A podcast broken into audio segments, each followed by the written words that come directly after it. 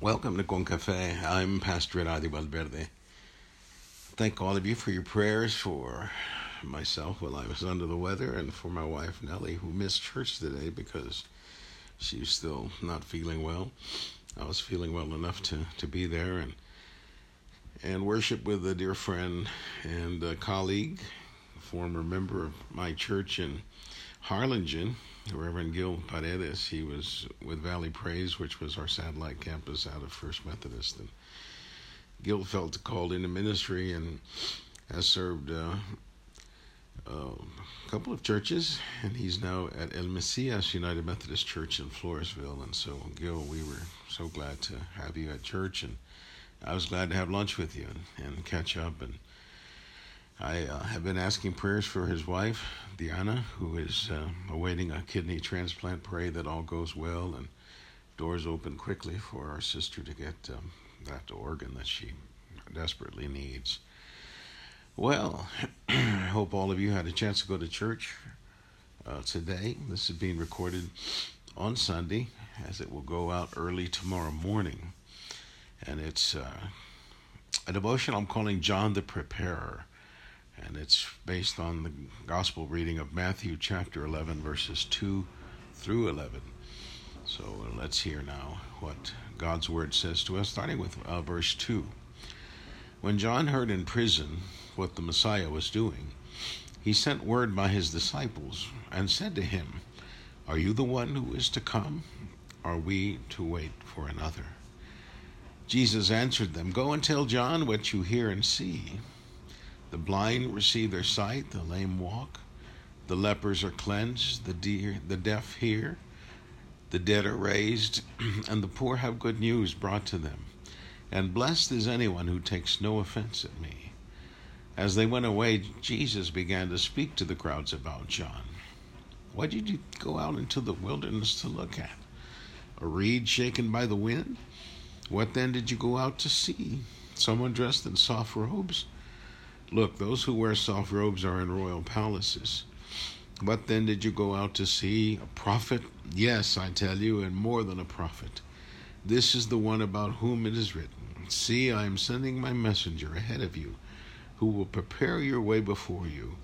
Truly, I tell you, among those born of women, no one has arisen greater than John the Baptist.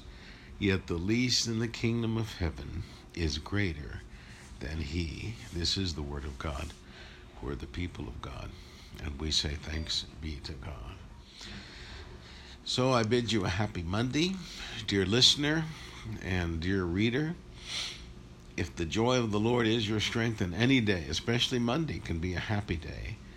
I pray the joy of Jesus in you gives you the joy, strength, courage, and boldness to face any day. And may the peace and the pace that the Lord shares shape your week for productivity and blessing. On social media, I saw Grandpa exit from a terminal. I wasn't sure if uh, it was uh, a bus or an airplane, but there was a sign his grandkids had put up who had not seen him for two years. And the sign said, Welcome home from prison, Grandpa. We missed you. Gulp. I don't know how I would have reacted to such a sign, even if I had been in prison.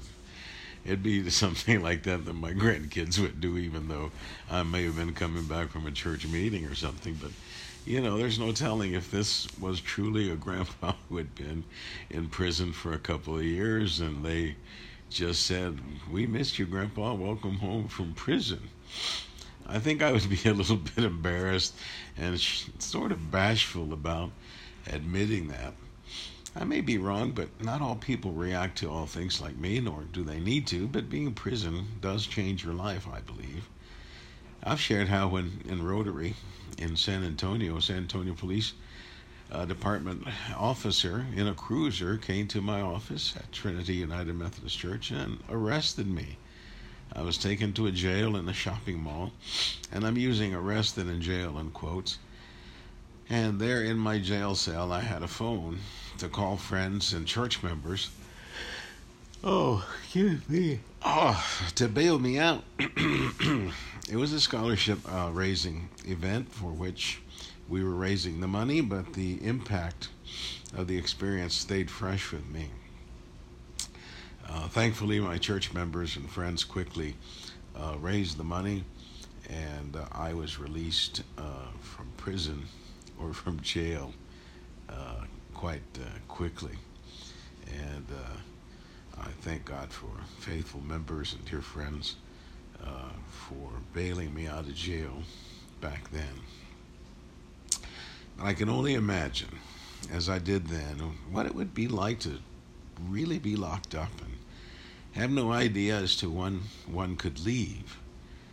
John the Baptist, who was the cousin of Jesus, was locked up, and he knew there would probably be only one way that he would leave that prison, and that would be as a dead person one mind, one's mind wanders and asks all the wrong things. And to be in prison and to hear things as John was probably made his mind wander even more. So the question John asked Jesus is not too far off. Are you the one who is to come, or are we to wait for another? Now think about it. John the Baptist's parents knew what he was going to do with his life. His Aunt Mary, the mother of Jesus, also knew. And as John grew up with the full knowledge that he was the one chosen by God to prepare the way of the Lord, he was realizing that uh, this is indeed what I will do prepare the way of the Lord. And he probably learned that his baby cousin Jesus was the Lord. Remember, he reluctantly baptized him because he already knew and respected that Jesus was the Lord and the Messiah and he had seen the progress that Jesus made and the plans and purposes of God in his life. John was then later arrested for criticizing Herod and his lifestyle, namely that he was living with his brother's wife, even though they were not married. And John was very vocal about that, criticizing that, and so uh, Herodia,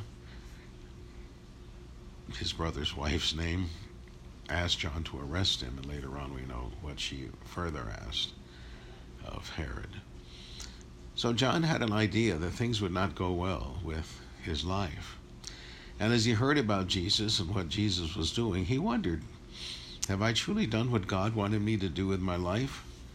And this was a normal reaction that comes to so many. It was said that the late Mother Teresa doubted towards the end of her life if she had truly done what God wanted her to do so much good was done by that that little old lady in Calcutta for those whom no one else even saw or wanted to touch.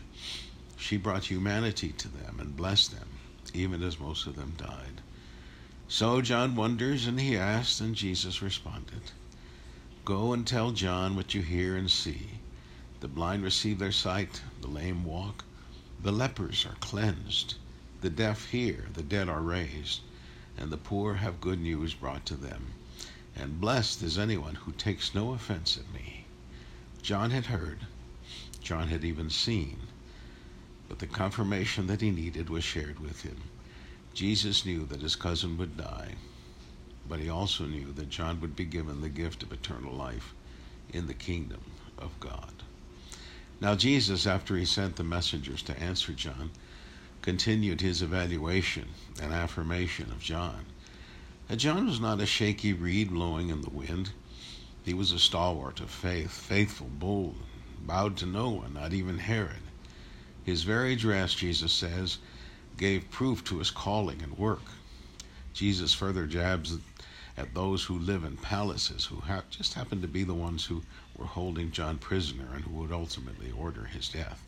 John was a prophet, Jesus declares, with all the rights and privileges thereof.